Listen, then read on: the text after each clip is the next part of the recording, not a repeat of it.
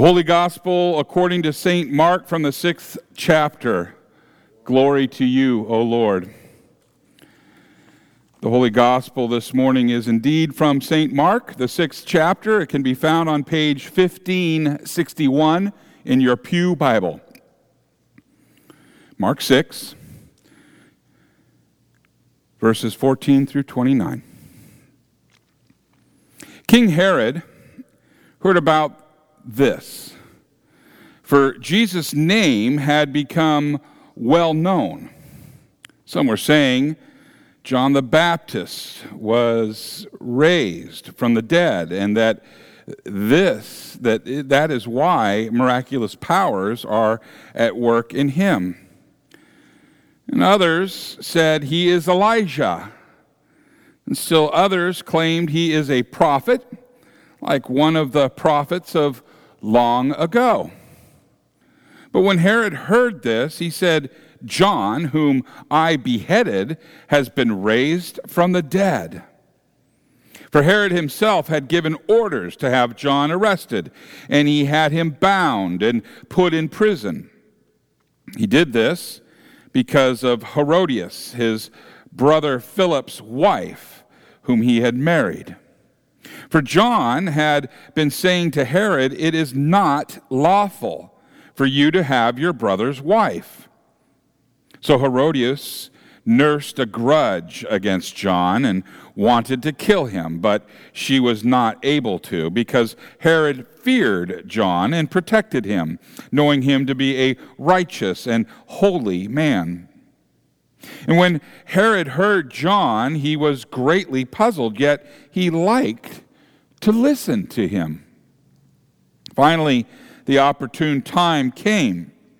And on his birthday, Herod gave a banquet for his high officials and military commanders and the leading men of Galilee.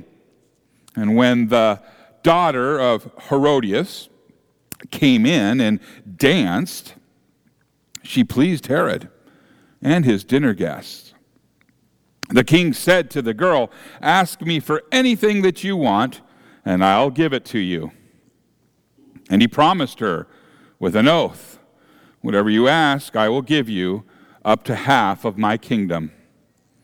And she went out and said to her mother, What shall I ask for? The head of John the Baptist, she answered. At once the girl hurried in to the king with the request I want you to give me right now the head of John the Baptist on a platter. The king was greatly distressed, but because of his oaths and his dinner guests, he did not want to refuse her. So he immediately sent an executioner with orders to bring John's head. The man went, he beheaded John in the prison, and he brought back his head on a platter. He presented it to the girl, and she gave it to her mother. And on hearing of this, John's disciples came, and they took his body, and they laid it in a tomb. This is the gospel of the Lord. Praise to you, O Christ. You may be seated.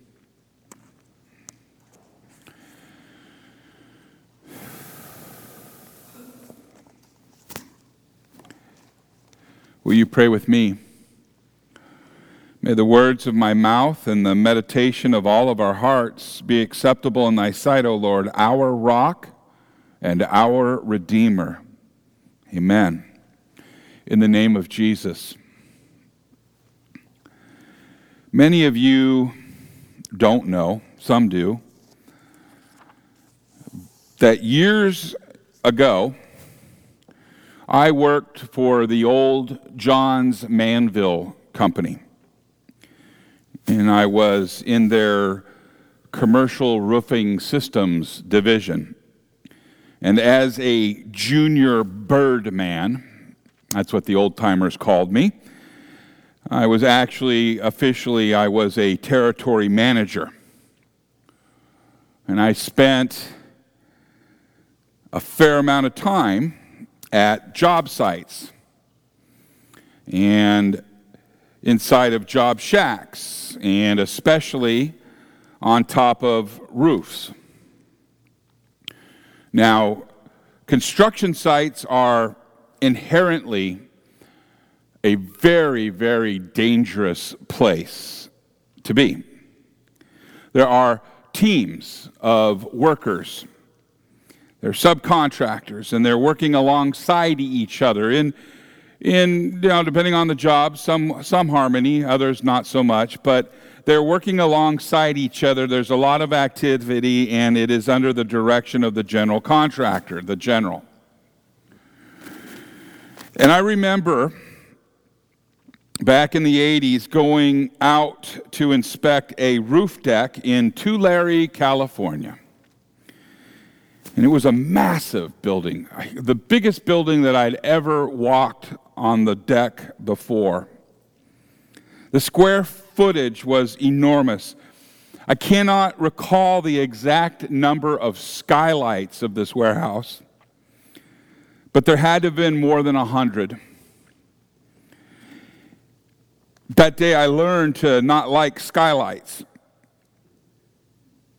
because just the week before, an apprentice was dragging plywood sheets across the deck and he fell through one of the cutouts for the skylights. And to this day, I cannot enter a warehouse or any building with a very high ceiling without looking up and remembering that inspection and many others. And when I look up, I also remember another mentor or somebody saying, Hey,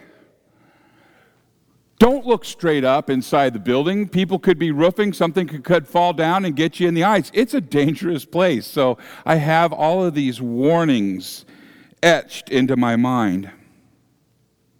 Now, on a job of that size, even though it was back in the 80s, they were not always present. But on a job of that size, you have safety people observing the goings on at all times. And these safety people are often called spotters.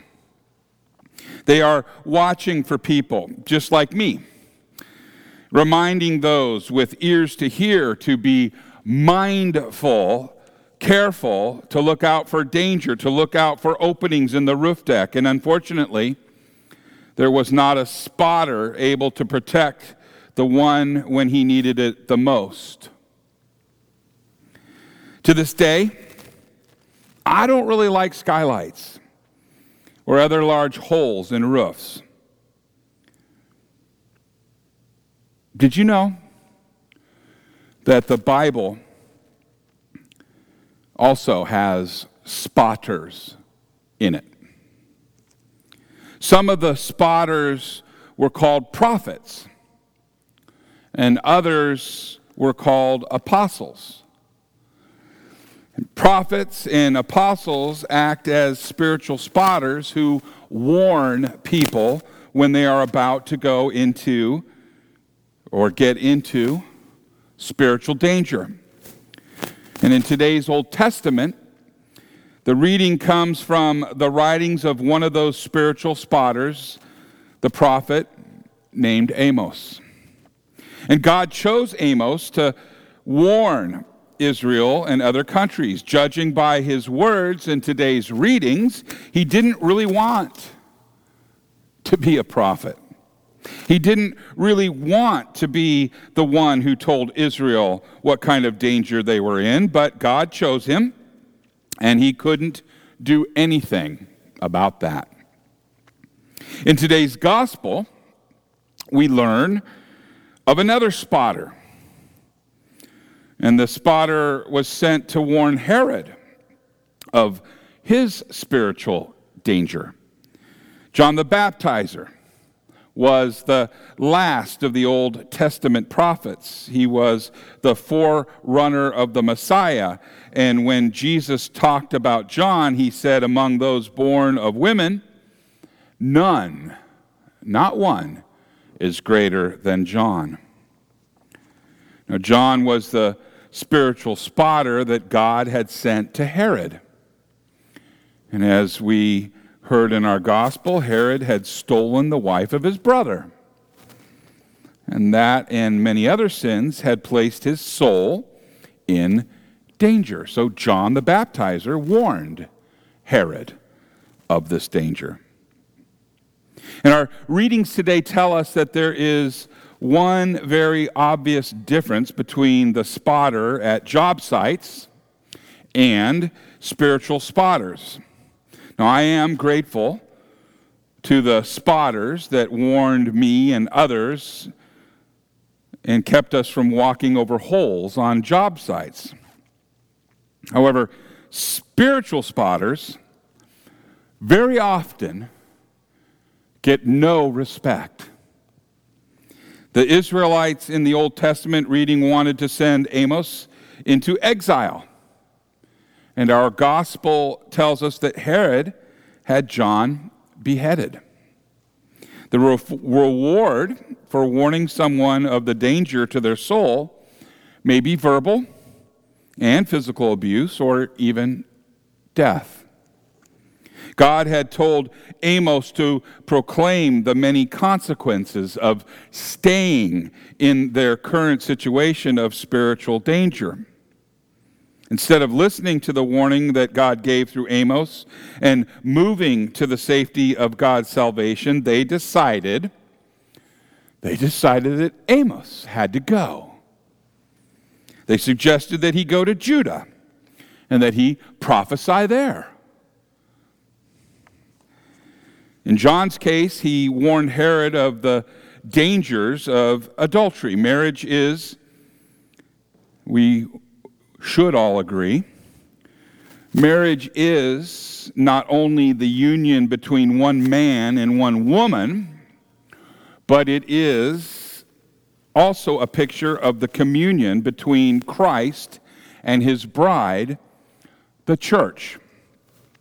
And Herod had not only sinned against marriage, but he also sinned against the very image that God established as a metaphor for his relationship with us. Herod was in danger of going to hell, where his soul would be lost forever. Now, Herod responded to this ministry by putting John's head on a platter and giving it away kind of as a party favor to the daughter of the wife of his adultery. Being one of God's spotters can be very, very fulfilling, but it can also be very dangerous because people don't always appreciate. They don't appreciate the service that spiritual spotters provide for them. God still sends spiritual spotters to watch over his people. After Jesus rose from the dead and before he ascended into heaven, he established the office of pastor. The pastor is the spiritual spotter that remains with us to this very day. God does not talk to pastors in the same way that he spoke to his apostles and the prophets.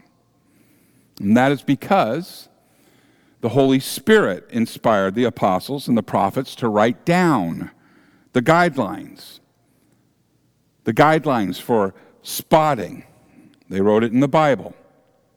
And pastors do their spotting according to those biblical guidelines. At least they should. Now, being a pastor can actually be just as dangerous as being an apostle or a prophet. Down through the centuries, millions of pastors have lost their lives because they faithfully proclaimed repentance and forgiveness. And it can be just as dangerous to be a spiritual spotter in modern times as it was for John the baptizer in his day. Unfortunately, or rather fortunately, this country has laws. It has laws against killing or injuring pastors. People in this country have other ways. However, they have other ways of persecuting pastors. Many people have roast pastor for Sunday dinner. After a faithful man has only done what God has called him to do. Jesus had a vision for pastors. They were to warn people. They were to warn people of spiritual danger and then tell them about the only place where spiritual safety can be found. Jesus said in Luke 24 47, repentance and forgiveness of sins should be proclaimed in, this, in his name to all nations. And in order to proclaim repentance, a pastor must tell people about God's law and then tell them how they break it. A pastor must show people that they are wrong and that the penalty for being wrong is eternity in hell. And pastors do this in love because they want to make people aware of their spiritual danger and then move them to a place of spiritual safety. And after people become aware of their spiritual danger, the pastor then has the wonderful opportunity to proclaim forgiveness, the good news and there is a place that this is safe. There's a safe place from spiritual danger, and that place is at the cross of Jesus Christ. We proclaim Christ and Him crucified. Have you ever heard me say that before? That's the safe place. In today's gospel, John the Baptizer died. And although he was a great prophet, he was still a sinner. And his death saved no one. But his death did witness to another. And his message in life and his witness in death pointed to the one who would follow him, to the Christ. Now, sometime after John died, other rulers conspired to commit another crime of violence against Jesus. And they tortured him. And then they nailed him to a cross. His death, Jesus' death on the cross, did something that John's death could never do. Because Jesus had lived a perfect life. He had not committed one sin, not one. His sin, his death on the cross was totally and completely undeserved because he had not sinned. Because Jesus died in total innocence, his death takes away the sins of the world. That means this that he died for your sins, he died for my sins. Those who place their faith in Jesus Christ for the forgiveness of their sins, they are safe. Safe from the eternal damnation that our sins deserve. Now, the pastor also has the opportunity to proclaim the good news of the resurrection. And the news that although Jesus died for our sins, this is the most important part that although he died for us our sins, he did not remain dead. Jesus is true God, and death cannot, did not, will not hold him. He rose from the dead and he lives and he reigns forevermore. And Christ's resurrection opens up the door to eternal life in heaven for all who believe in him. And what a tremendous joy it is for pastors to proclaim the victory of Christ that gives us the forgiveness of sins, eternal life, and salvation.